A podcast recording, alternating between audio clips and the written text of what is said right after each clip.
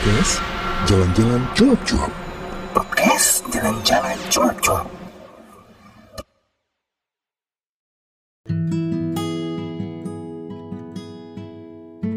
warahmatullahi wabarakatuh. Selamat pagi, siang, dan sore di mana pun kamu berada. Ketemu lagi dengan saya Danan di podcast Jalan-Jalan Cuap-Cuap. Dan kali ini aku udah eh, ada teman lagi nih, nggak sendirian. Ada siapa di sana?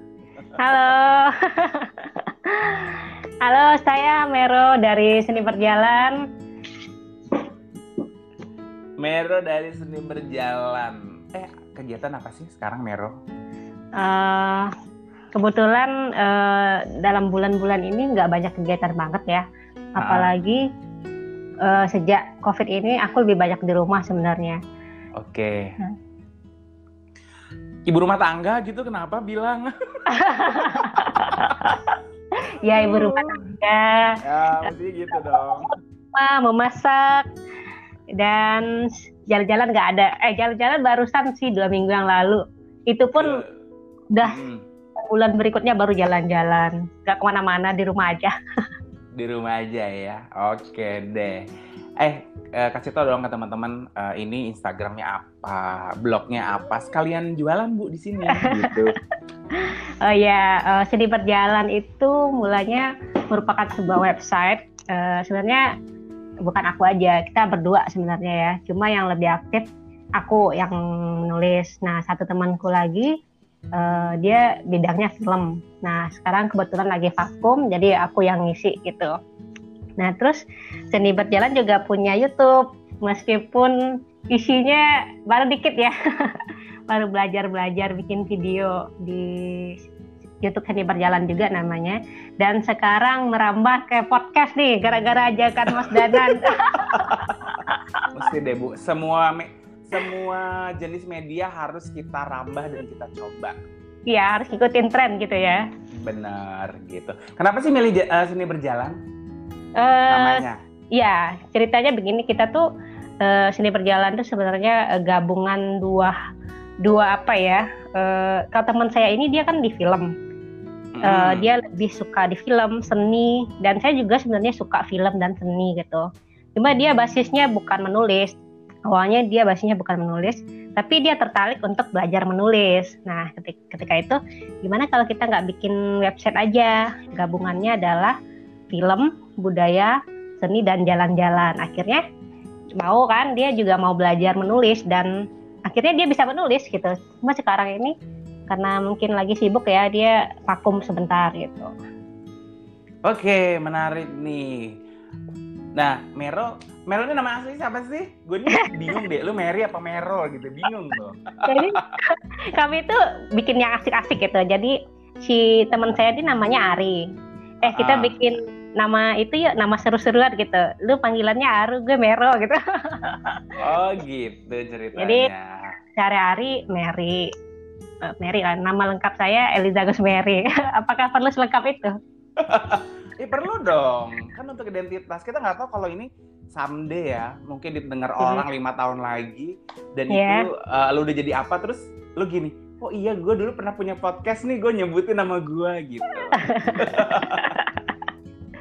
Sebenarnya agak aku sebenarnya orangnya pemalu sebenarnya Mas Danan. Jadi makanya aku pakai nama alias gitu. oh gitu, oke menarik menarik. Eh tapi aku sebelum kita ngobrol, gue mau kasih Eh, eh, karena kan gue lihat nih lu banyak eh, apa namanya traveling lokal ya di Batam ya. Batam dan Kepri dan sekitarnya. Mm. Jadi, gua sebelum ngobrol akan memberikan trivia quiz. Jadi harus dijawab dengan cepat. oh gitu. Oke ya. Baik, Pertanyaan pertama. kita coba. Sebutkan 10 pantai yang ada di Batam dan sekitarnya. Oke, Pantai Eliora, Pantai Tegar Putri, Pantai Reviola, Pantai eh, Zera, Zero, aku lupa. Pantai, aduh, Tanjung Pinggir, Pantai Marina, Pantai, ada berapa itu? 6 kali ya? 6 ya? Pantai Jembatan Satu, Pantai Zore, sorry, Pantai Zore, Pantai Vio Vio, Pantai Melayu, eh, Pantai Nongsa. Udah berapa tuh? Udah 10. Yeay. Terus sebutkan 10 pulau yang ada di Batam dan Iya, Allah. Udah banyak banget, kayaknya nggak sampai 10 deh. 10 deh. Eh, Oke. Batam itu ada 300 pulau loh, Bu. Iya, ya maksudnya yang aku kunjungin gitu. Oh, Oke. yang, yang kamu tahu aja disebutin gitu. Oke, eh, pantai Pu eh sorry, Pulau Tunjuk, Pulau Subang Mas, Pulau Abang, Pulau Rano, Pulau Dedap, eh Pulau apa lagi ya? Gitu. Eh, Pulau Benan, Pulau Benan, Mm-mm. Pulau apa tuh? Kok Yang dekat. Singapura, yang di dekat Singapura tempat aku kerja, Fantasy Island ya? Fantasy Island. Pemping, Pulau Pemping. Ah, iya, Pulau, sih? Pulau Belakang. Padang, tuh kan?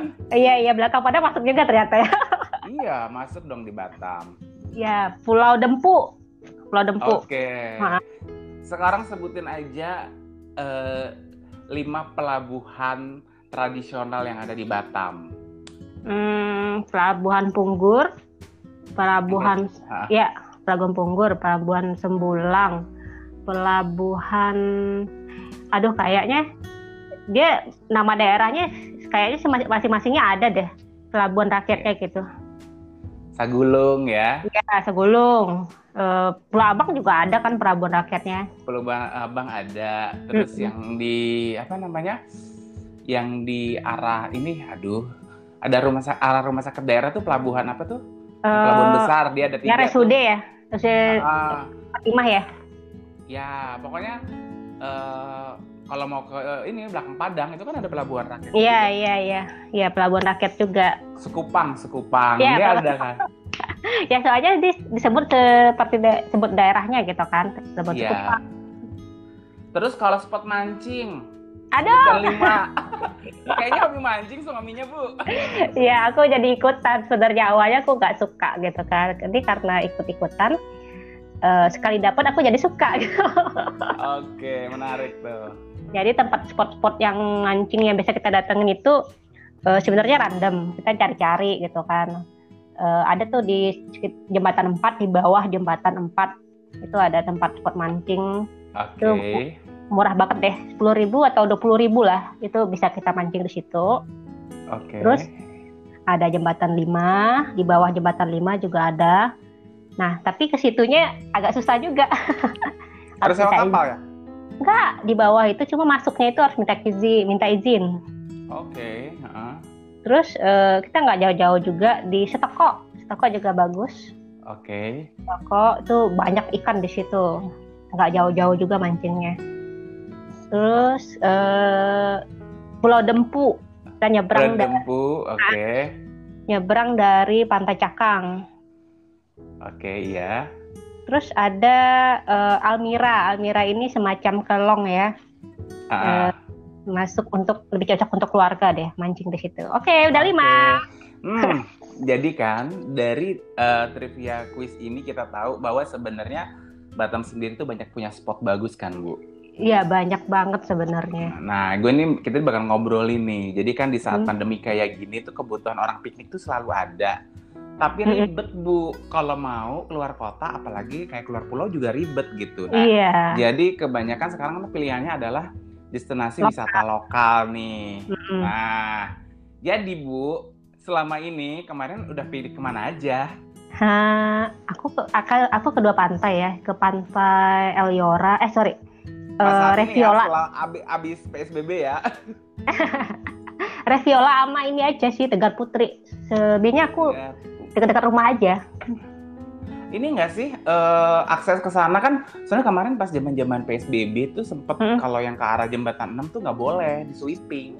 Iya iya iya. Kalau sebelum itu aku nggak ada ke mana-mana di rumah Tapi aja. kalau ini boleh ya, sekarang udah boleh ya. Ya Udah bisa, bisa, ya. Mm-mm, udah bisa.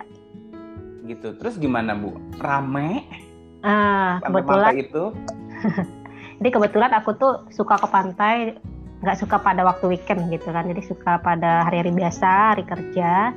Eh, karena kita pengangguran, jadi bisa ada waktu hari kerja.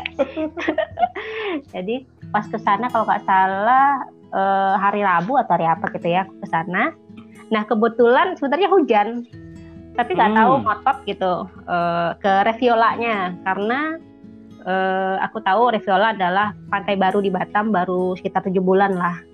Itu di daerah mana sih? Jembatan berapa tuh? Itu jembat setelah jembatan 6 itu berdekatan Oke. sama Tegar Putri. Oh, masih satu line sama Tegar Putri. Iya. Oke. Nah, sama deket lah, pokoknya samping-sampingan. Mm. Nah, Setelah aku ke sana aku lihat gitu kan. Jadi tipikal pantainya sama aja sebenarnya. Cuma Tegar Putri lebih dulu dibangun ketimbang Reviolanya. Mm, mm.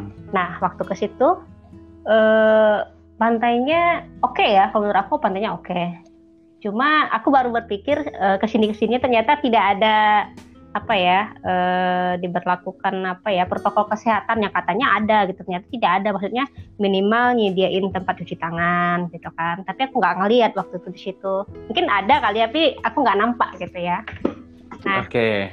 kemudian eh, pengunjung juga nggak terlalu rame karena pergi pada waktu hari kerja ya tapi selalu ada orang gitu di sana Ada yang jaga lah ya, selalu Iya. ya.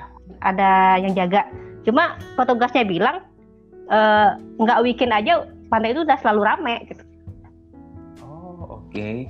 Mungkin karena ini juga eh, karena datang nggak pas weekend mungkin nggak ada tuh tempat cuci tangan dan sebagainya Mm-mm. gitu.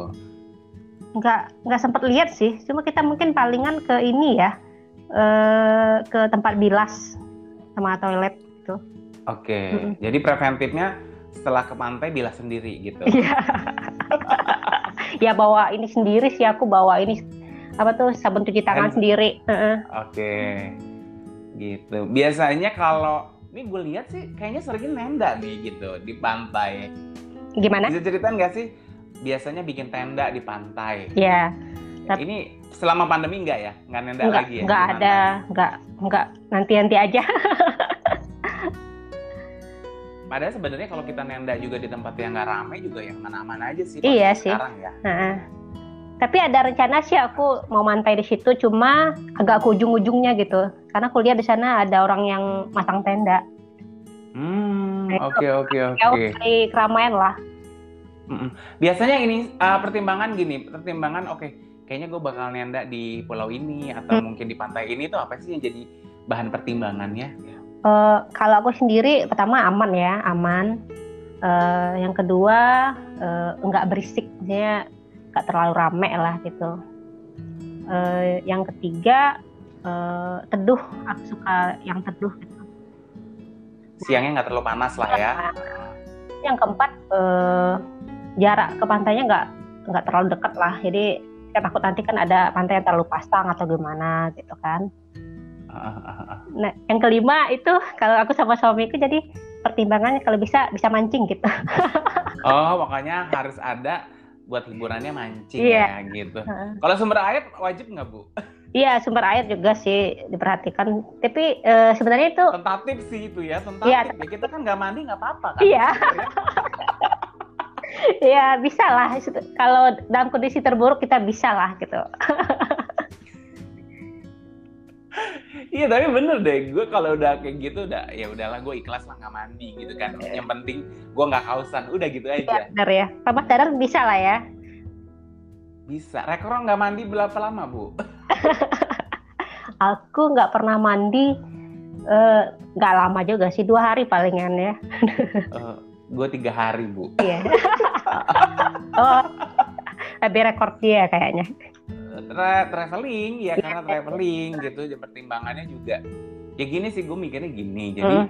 kalau itu eh, kayak island hopping juga gitu ya. Deh kalau ya buat apa gue mandi? Kadang tuh kita di setiap spot itu namanya lihat spot bagus snorkeling naik gitu Mm. kan. Terus baju tuh sampai kering di badan tuh kadang. Itu karena ke mana? Kan Ke Anambas bu. Kira naik gunung gitu kan. Wajar nggak mandi.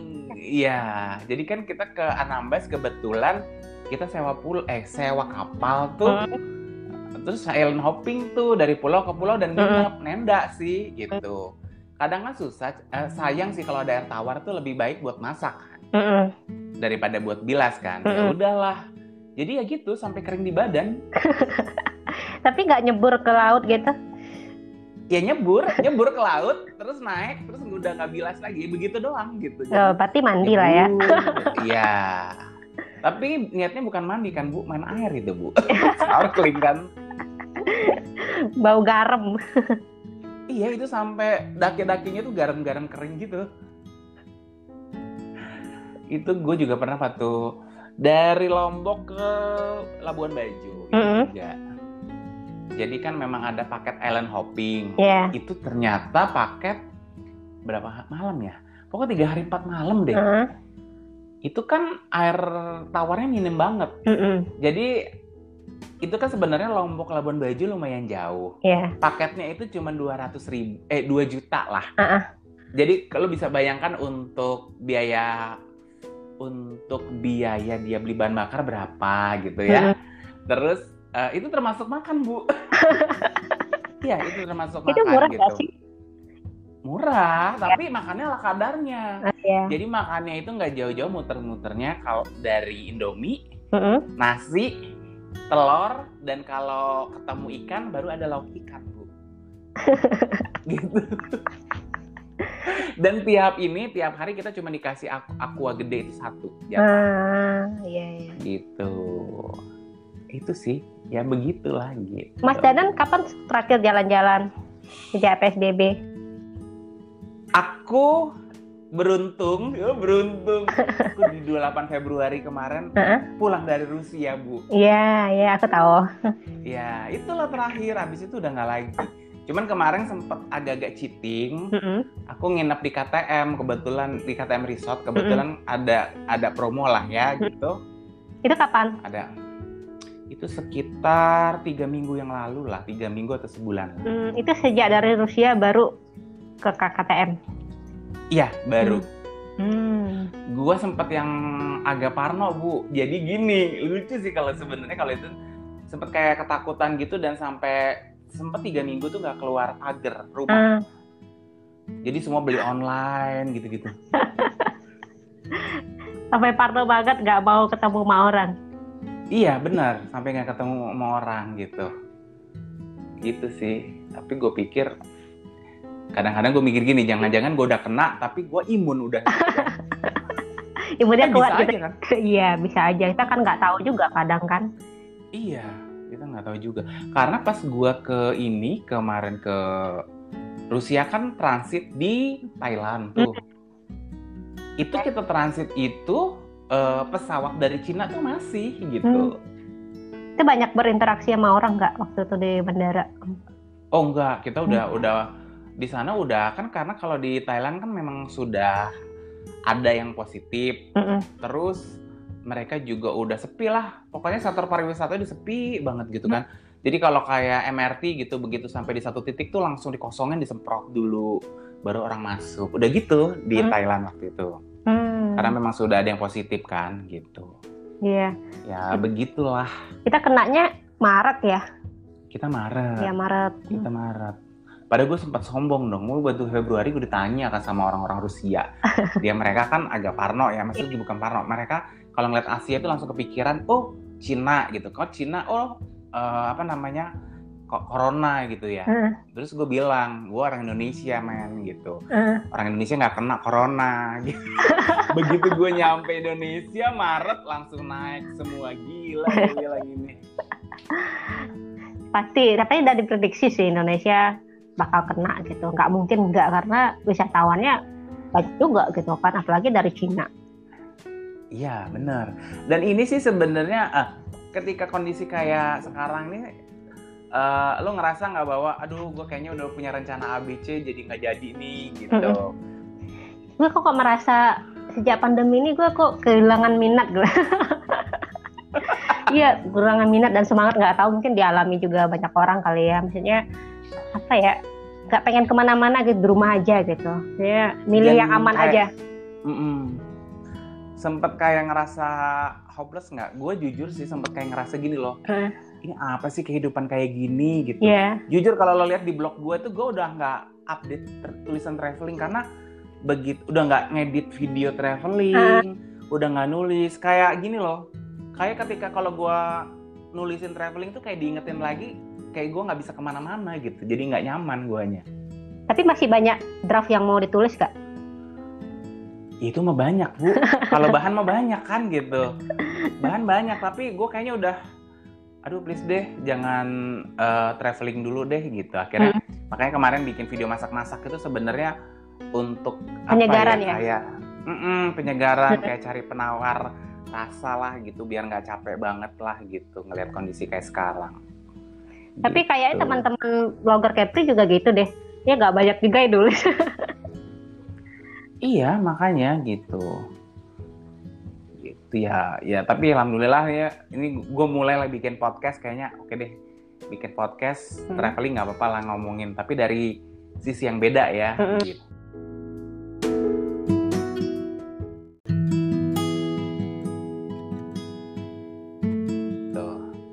Nah kalau kita ngomongin ini deh eh, soal, soal wisata di Batam, menurut Mas Da- Mas Danan gimana? Maksudnya kondisinya saat ini ada nggak ngelihat dan mengamatin gitu?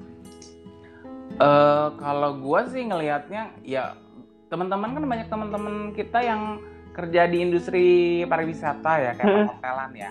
Jadi mereka itu bilangnya tuh gini, kita ini bukan belajar eh gini, kita ini bukan bangkit dia bilang, tapi kita ini kayak dari nol lagi gitu. Hmm. Jadi kayak back to zero, bukan jat, bukan gini loh, bukan jatuh, terpuruk dan bangkit, bukan. Semuanya itu dimulai dari nol, mereka bilang gitu karena semuanya berubah Iya. gitu. Itu sih yang mereka curhatin ya. Itu dari pihak Gitu. hotel ya? Dari eh ya ada eh, dari pihak hotel. Itu kayak the new normal lah gitu. Mm-mm. Kayak the new normal sekarang kan berarti mereka harus memulai lagi satu SOP atau standar protokol yang beda kan gitu. Ya nggak kayak dulu lagi gitu. Makanya kalau gue bilang semuanya akan kembali menjadi normal kayaknya agak susah ya sebelum ditemukan vaksin vaksinnya. Tapi kabarnya udah ada, tapi gue nggak tahu juga deh apa itu benar apa enggak. eh butuh proses lah untuk memproduksi yang bisa di untuk bisa diproduksi masalah kan itu butuh proses tuh. Iya, iya. iya. Mm, sih awal-awalnya sebenarnya. kalau ada pasti mahal itu obatnya. Itu pastilah kayak rapid lah bu, rapid Iya. kan susah pertama Iya. gitu. Nah ini juga akan susah dan nggak tahu kapan akan dapet. Itu dari teman-teman yang bergerak di bidang perhotelan, Hmm. yang benar-benar masuk industri pariwisata gitu ya, Mm-mm. yang emang jualan paket gitu kan. Ya Itu bahkan kan pusing bu. murah-murah ya promonya. Apa yang hotel? Iya. Ya. Mm-mm. Hotel murah-murah. Kemarin tuh yang aku agak kesian sama teman-teman yang udah bikin paket lah ya, biasalah paket island hopping di Batam sebagainya. Heeh. Kemudian tiba-tiba eh, pemerintah eh, bilang oke the new normal semua akan bisa gitu ya dimulai kembali. Tapi yang jadi masalah adalah ketika ternyata orang untuk masuk ke Batam pun dengan penerbangan tuh harus melewati protokol eh, protokol kesehatan yang yang panjang lah gitu kayak swab test dan sebagainya. Ya itu kan kayak apa ya? Kalau gue bilang itu yang ya orang jadi mundur lah gitu. Susah. Iya kan? iya. Kayak gue pribadi untuk traveling di luar Batam lah ya gitu, gue masih mikir lah gitu. Mungkin baru akan berpikir tahun depan Iya, sama gitu. tahun depan aja gitu mau kalau jalan-jalan keluar Batamnya. Iya gitu. Eh kalau ke Batam sekarang eh, maksudnya keluar Batam apa aja sih syarat-syaratnya? Kalau kita mau naik pesawat? Gue belum tahu nih. Jadi Hmm. kemarin sih ada bos gue udah enam bulan nggak pulang. Akhirnya dia Mm-mm. pulang lah gitu. Karena kebijakan setiap setiap maskapai itu beda-beda ternyata. A- ada yang ketat gitu, ada yang cukup hanya rapid di awal-awal ya, ada yang harus swab test gitu, ada yang harus ada surat dari RT RW, ada yang juga harus Surat eh, tugas apa ya? namanya, Ah, surat tugas dari kantor gitu. Tapi kemarin nyaranin temen itu katanya download satu aplikasi deh, dia bilang apa gitu namanya. Hmm. Jadi nanti begitu lo sampai landing nih, kita landing Iya. kan sampai bandara yang dituju tuh Mm-mm. kita nggak usah ngisi form kita Oh, gitu. langsung scan aja terus data kita masuk gitu Bukti itu sih bukti udah udah tes gitu. Eh, enggak, kalau bukti tes kan dari sini nih, Hmm. bisa mau terbang nih, di Mm-mm. screening dulu kan, Mm-mm. syarat-syaratnya gitu. Nah, boleh boleh terbang. Nah, begitu sampai di sana, itu kita harus lapor lagi. Gue sempet sih kemarin pas pulang dari Rusia udah kebagian tuh. Mm-mm. Jadi kayak ngisi form, beberapa form, terus kita dikasih satu lembar kuning gitu, Mm-mm. terus dibilangin, jadi eh, ini 14 hari dalam pemantauan, dia bilang gitu. Kalau Hmm. terjadi sesuatu kayak apa namanya gejala atau demam atau apa, langsung ya ke rumah sakit nunjukin ini gitu, gratis katanya sih gitu, gitu, gitu. Mas Danan udah coba? Jadi, eh, enggak lah, aku kan nggak ada ini. Kemarin kan pas pulang dari Rusia kebetulan kan eh, setelah aku tunggu 14 hari, aku nggak ada Hmm. apa-apa kan. Jadi aku nggak ke rumah sakit gitu. Hmm. Gitu itu kalau yang yang ada gejala aja sih gitu. Nah sekarang juga orang terbang gitu tuh. Jadi daripada ngisi fo- formnya banyak bu yang mesti diisi Eh, iya ya. banyak banget. Mm-mm. Jadi daripada ribet, mending kita download dulu, terus kita masukin data-data kita nanti tinggal di eh, apa namanya, tinggal dia kayak di scan gitu. Hmm. gitu. Ya nanti kalau kita Karena- kira ya mikir juga ya. Jadi mikir Hmm? kalau persyaratannya banyak gitu. Kalau mau Sama, ter- makanya. Jadi mikir seribu kali gitu kan. Kayak sekarang lah, let's say mau jalan-jalan ke Singapura aja kayaknya susah kan bu? Harus ada biaya apa sih? karantinanya kalau nggak salah kalau kita di Singapura kita bayar sendiri kalau nggak salah ya sampai di sana. Hmm. Kalau terbukti kita ini COVID. Makanya mereka langsung harus kita harus ada jaminan sekitar 2.200 Singapura dolar. Harus oh, ada mau itu. masuk nih.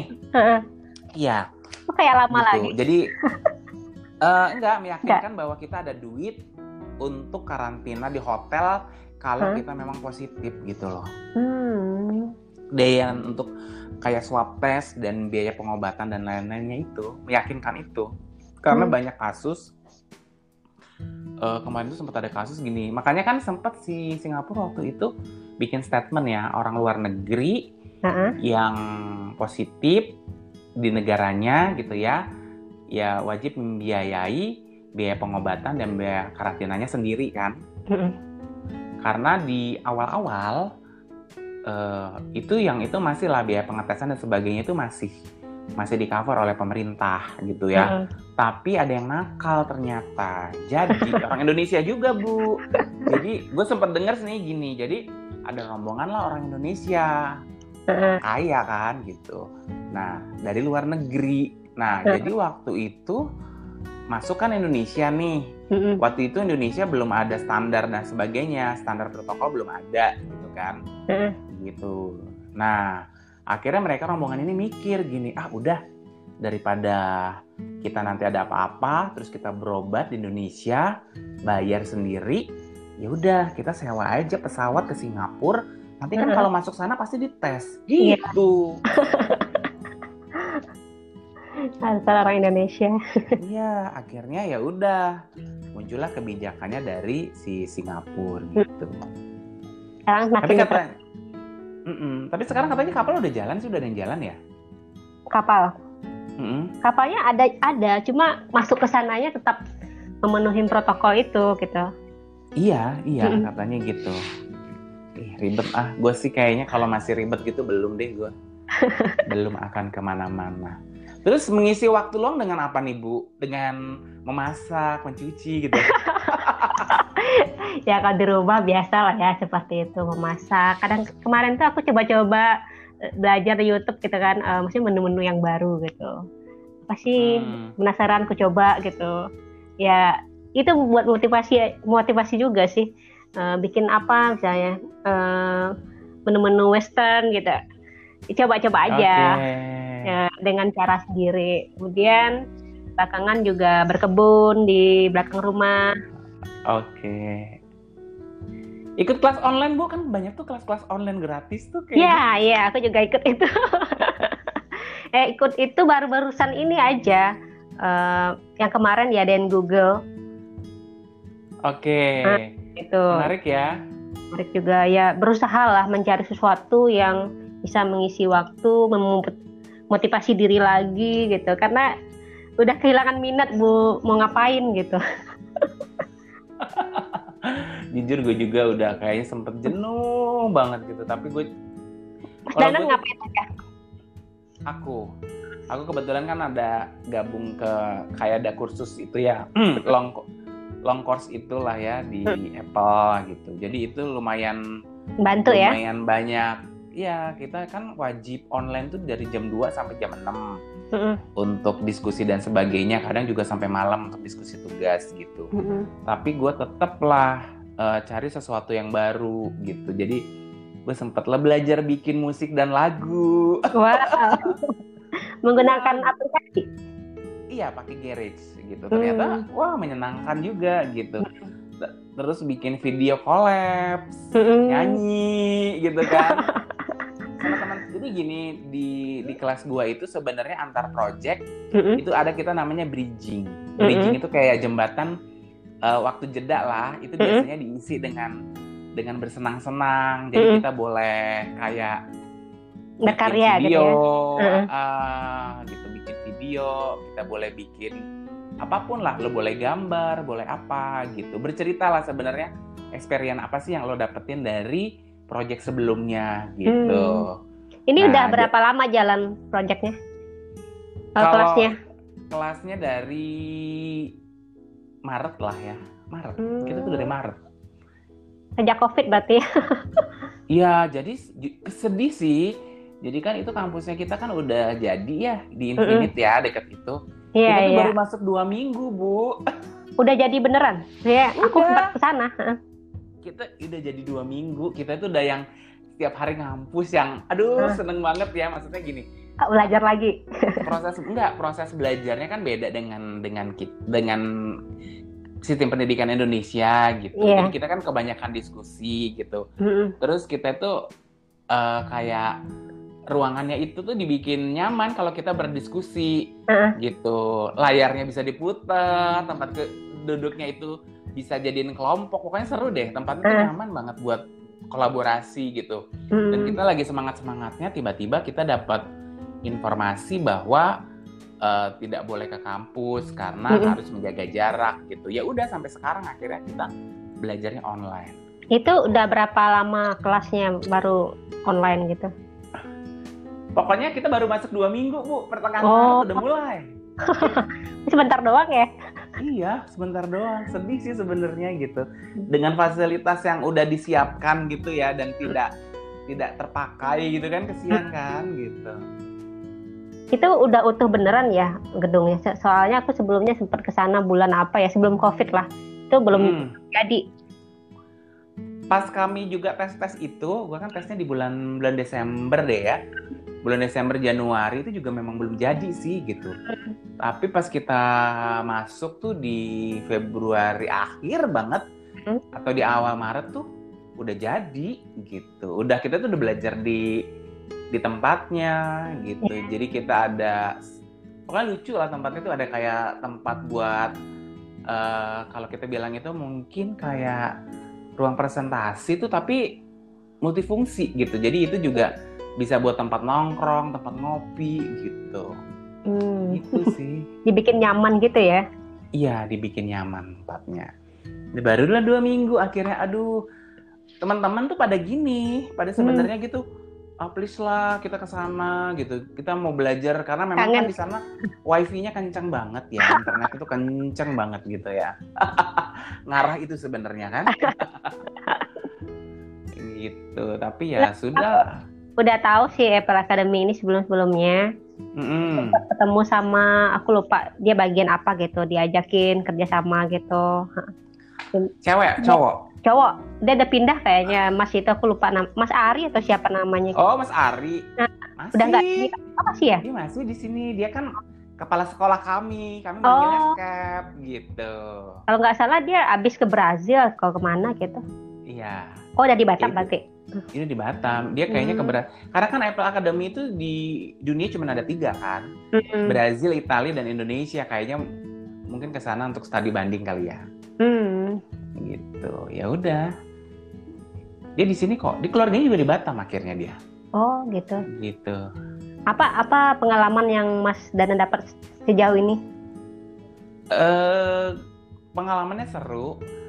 Gua dapat metode belajar yang gak gua dapetin di Indonesia. Mm-mm. Apa gitu. tuh?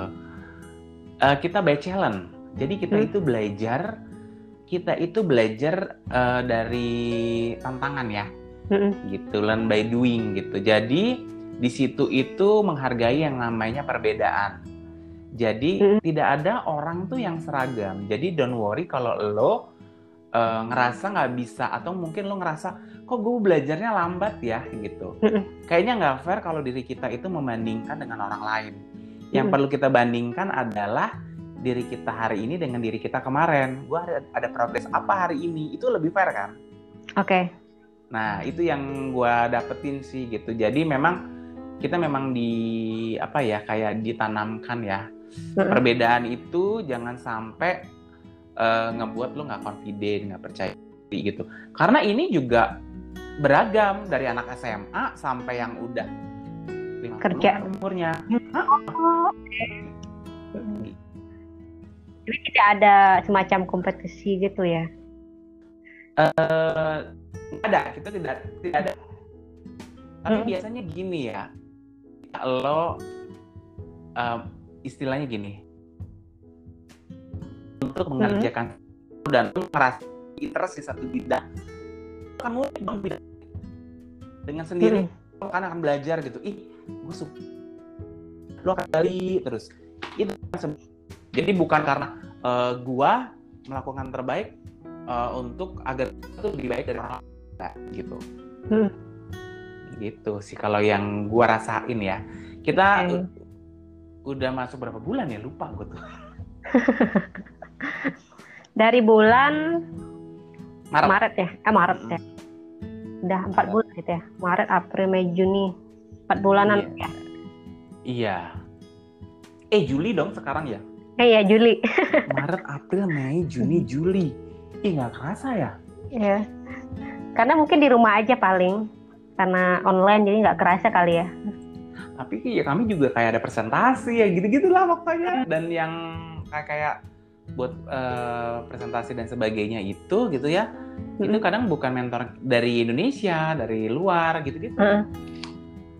gitu menilai proyek kita lah ya yang kita kerjakan lah gitu menyenangkan lah lu mau coba. Iya nanti aku coba. Jadi belajarnya tiap hari ya? belajar tiap hari gitu mesti coba lah kalau gue bilang karena itu perlu orang dari berbagai macam disiplin ilmu sebenarnya gitu Mm-mm.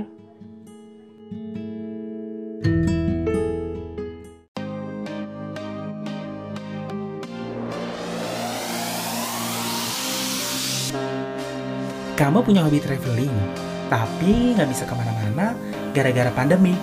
Ya udah, dengerin aja kisah perjalanan di podcast Jalan-Jalan Cuap-Cuap. Di sini juga ada tips seputar traveling. Penasaran? Langsung aja ya, dengerin podcast Jalan-Jalan Cuap-Cuap. Podcast Jalan-Jalan Cuap-Cuap dipersembahkan oleh denanwahyu.com.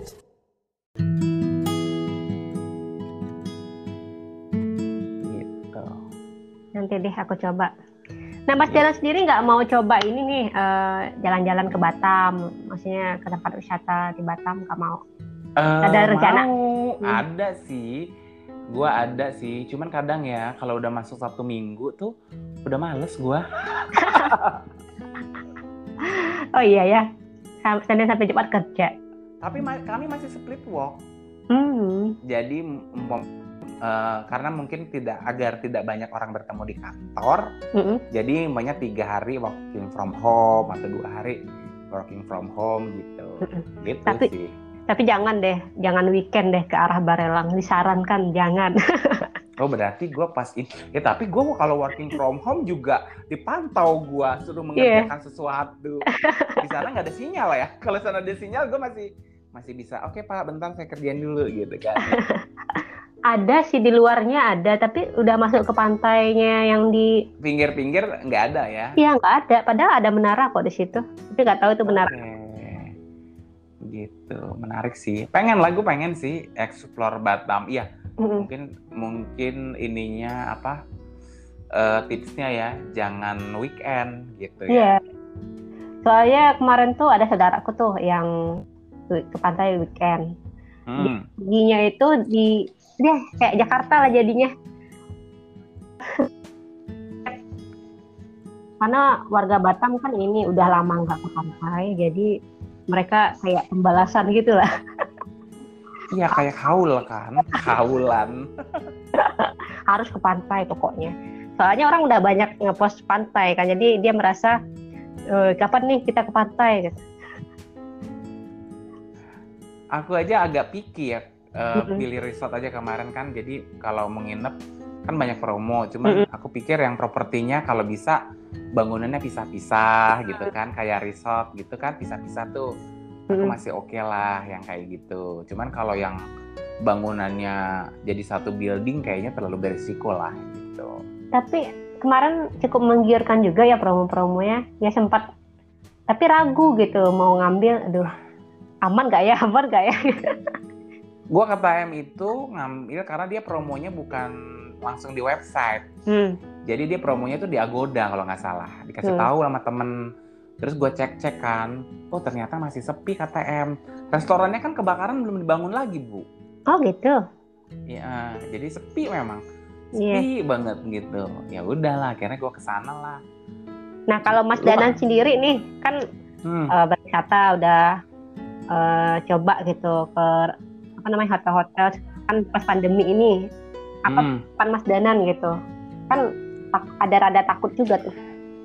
Eh, kalau kemarin gua ke KTM dia udah nerapin prosedur gitu ya. Jadi udah pasang kayak hand sanitizer di beberapa tempat gitu. Terus ketika check in tuh udah dipasang mika. Jadi itu ada penghalang nih antara kita yang mau check in dengan si resepsionisnya. Oke pembatas gitu ya. Iya, terus dia juga udah bikin jalur antri nih. Jadi biar orang nggak rapet tuh dia udah ada nih eh, jalur anti telapak kaki telapak kaki biar orang nggak nggak deket. Makanya gue pikir oh oke nih bagus deh bisa gitu. Hmm, Kalau Gitu kamarnya sih. gimana? Kamarnya? Kalau kamar eh, kemarin itu juga jadi bi- eh, dibilangin kan sama dia gitu Pak tunggu sebentar ya kayaknya dia dipastiin diiniin semprot disinfektan Hmm, oke. gitu. Sebelum Gitu masuk? sih. Iya sebelum masuk gitu disemprot dulu sama dia dengan disinfektan gitu. Karena Tidak. memang standarnya kan sekarang harus disemprot disinfektan. Hmm, Semua dilap dulu, terus baru disemprot disinfektan. Gitu. aman lah ya. Aman. Aku kemarin sempat ngobrol lah dengan salah satu teman dari dari hotel lah gitu. Karena memang mereka kan kita tuh di servis mas katanya gitu. Dan ketika kondisi seperti ini ya kita harus menyesuaikan pasar nih gitu. Kondisinya seperti sekarang ya pasarnya seperti ini ya kita harus dong karena kan itu standar safety dan healthy kan dia bilang gitu. Iya. Jadi gue nanya, gimana kalau makannya buffet? Nggak ada Hmm. buffet lagi sekarang. Terus gue bilang, rugi dong nginep di hotel, nggak bisa makan banyak. Terus makannya gimana? Makanannya di, di dianterin. Oh, gitu. Tapi dianterin ke meja ya, bukan ke kamar. Terus Jadi sistemnya tuh mm, nggak banyak gitu, menunya nggak banyak. nggak banyak. Tapi menunya lengkap dari Hmm. pembukaan sampai sampai dessert dan sebagainya ada dia Hmm. bilang gitu. Tapi bisa pesan kok umpamanya oh saya mau yang ininya banyak, ininya banyak masih bisa. Cuman sekali ambilin aja. Terus di split. Jadi waktu apa namanya? Waktu eh, sarapannya tuh dibagi dua waktunya jam segini sampai jam segini gitu. Hmm. Terus mereka juga lebih menyarankan buat melakukan check-in online dulu, Mm-mm. terus pembayaran pembayarannya cashless gitu. Hmm, Gitu Oke. sih. Gitu. Gue jujur sih kemarin gue tuh pengen banget ke boleh sebut merek kali ya ke Haris Barelang gitu. Cuman aku takut karena apa kan promo Iya. banyak banget tuh yang yang ngambil Iya, promonya kan. yang 300 something itu loh bu. Wow. Ada kan? Ya ya. Iya. Temen gue yang ngambil dua kamar. Jatuh banget harganya ya. Iya, gitu. Barusan Iya aku kan? lihat yang 600 untuk dua orang itu ya kali ya. ada 600 atau 700 Enggak, dua orang gitu enggak bukan ini untuk dua orang satu kamar untuk dua orang 399 bu. oh oke Jadi gua kan agak takut kan. Mm-mm. Dia bilang, aku bilang tanya kan kemarin, emang rame gitu. Tapi memang kalau gitu kan kita udah punya standarnya kan. Maksudnya apa di split lah atau gimana gitu. Oke. Sama yang gue tanyain kemarin adalah kolam renang bu. ih jangan mau mandi Enggak, enggak. Kalau kalau renang gimana? Dia bilang sih di kolam renang itu kan klorin. Klorin itu kan disinfektan. Oh iya ya tolol gua. aman sebenarnya kalau kita. Ya aman lah bu.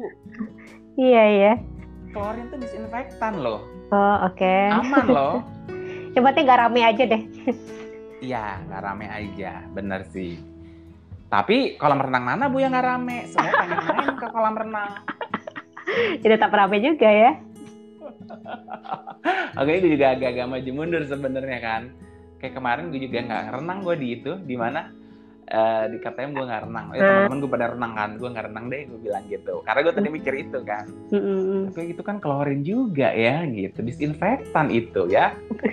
gitu. kalau kita bawa keluarga itu bagusnya ke mana ya maksudnya saat-saat pandemi ini maksudnya tempat-tempat eh, resort yang enak gitu yang aman yang nggak terlalu rame gitu.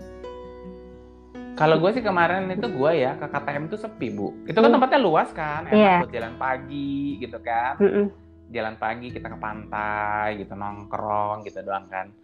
Ya resort-resort yang kayak gitu ya. Turi, eh Turi juga sempat promo deh kemarin. iya Cuman gue Turi juga agak takut karena orang pasti kan pengen tuh ke sana kan. Itu iya resort bagus bu. promo pasti rame itu ke di situ. iya kebetulan banget ini gitu ya nggak pernah nyoba karena murah coba gitu Iya itu juga kemarin. Jadi eh, cerita. Jadi memang habitnya beda kata dia gitu. Karena banyak memang kita banyak tamu baru nih gitu. Yang mereka mungkin belum pernah gitu ya ke resort gitu. Tapi pelajaran banget deh gitu. Iya. gimana Terus, setelah eh, Setelah apa nginap di resort gue berah gue ngerasa bahagia gue sih ya. akhirnya gitu ya Eh, iya sih ngerasa tidur di suasana yang baru gitu Hmm. ya. Gitu. Terus ngeliat pantai kan gitu. Ya begitulah. pokoknya udah lihat pantai aja udah dengerin air ombak aja itu udah Iya. udah aman lah gitu dan itu kayaknya juga semalaman akhirnya kita nggak tidur kan ngobrol lah kan itu eh ramean ya kemarin gitu ya aduh jadi ketahuan kalau ramean kan nggak boleh ya sebenarnya lo nggak boleh. Ya kan nggak boleh berkumpul lebih dari 10 orang Bu. oh iya ramennya mungkin satu dua tiga nggak apa-apa lah ya. Iya benar. Kami berenam atau berlima gitu. Ya yang penting jaga jarak cuci tangan. Iya. Kita tahu juga lah teman-teman kita Iya. yang oke deh. Kayaknya eh, dia jaga kita jaga gitu Iya. lah, begitu.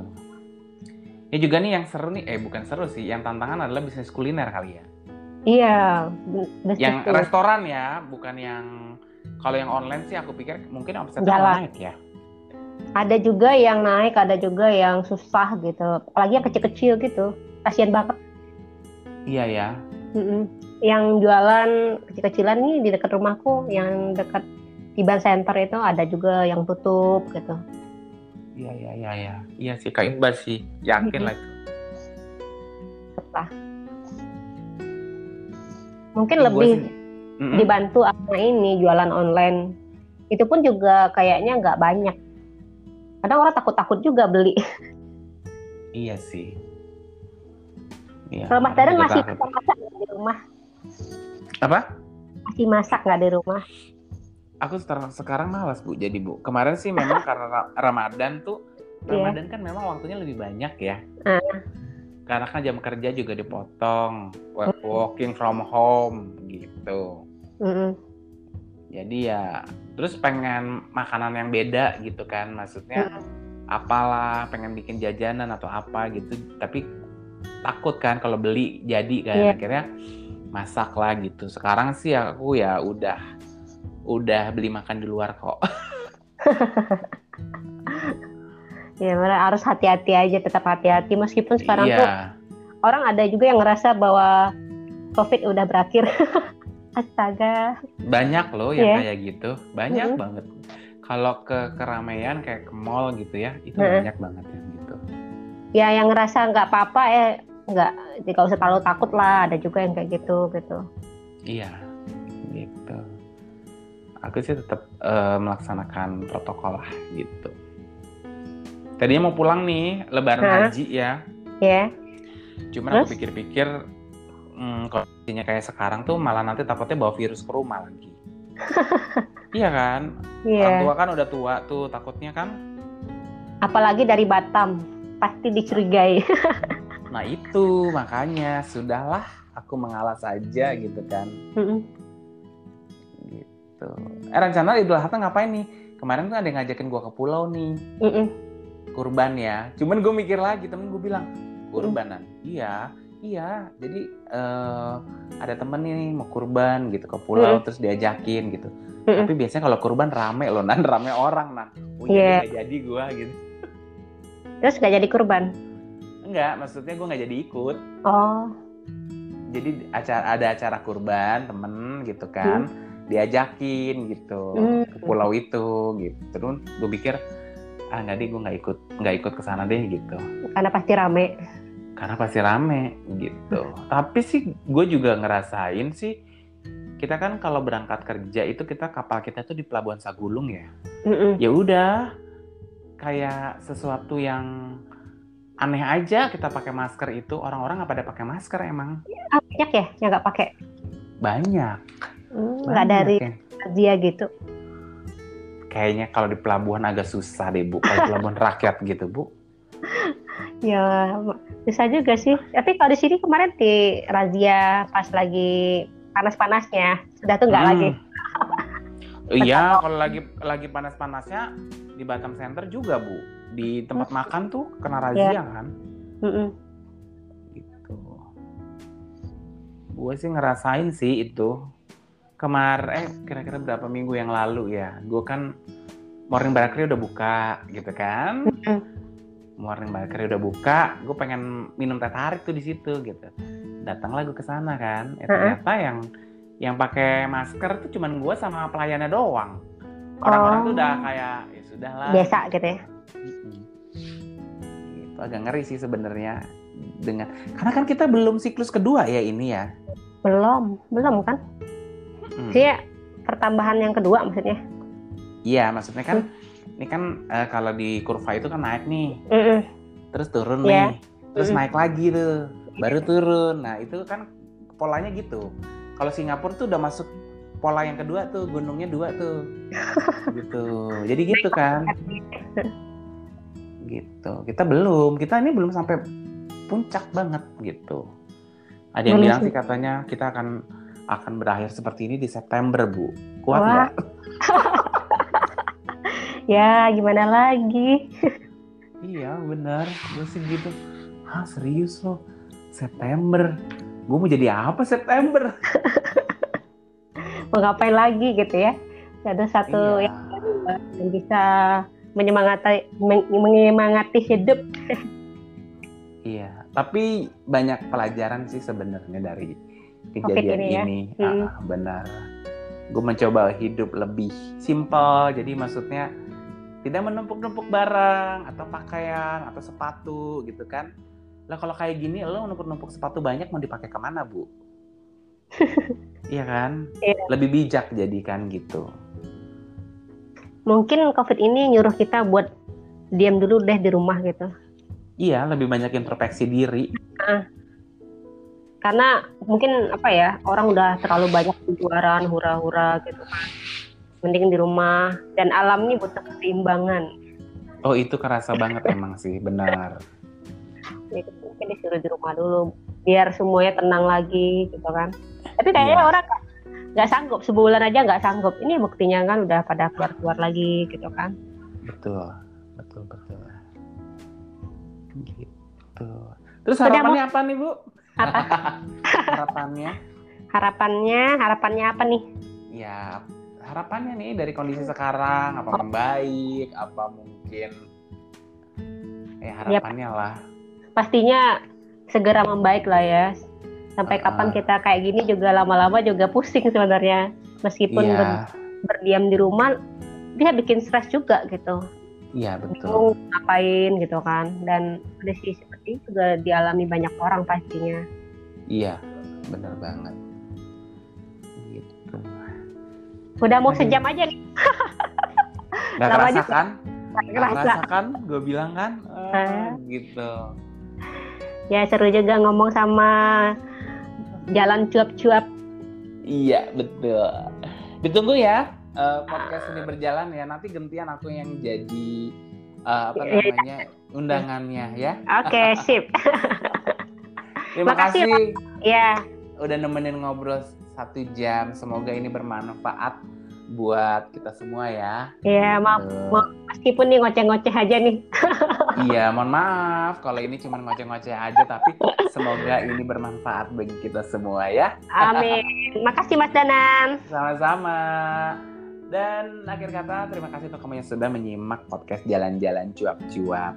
Dan jangan lupa ya untuk bertandang ke podcast Seni Berjalan Nia. Ya.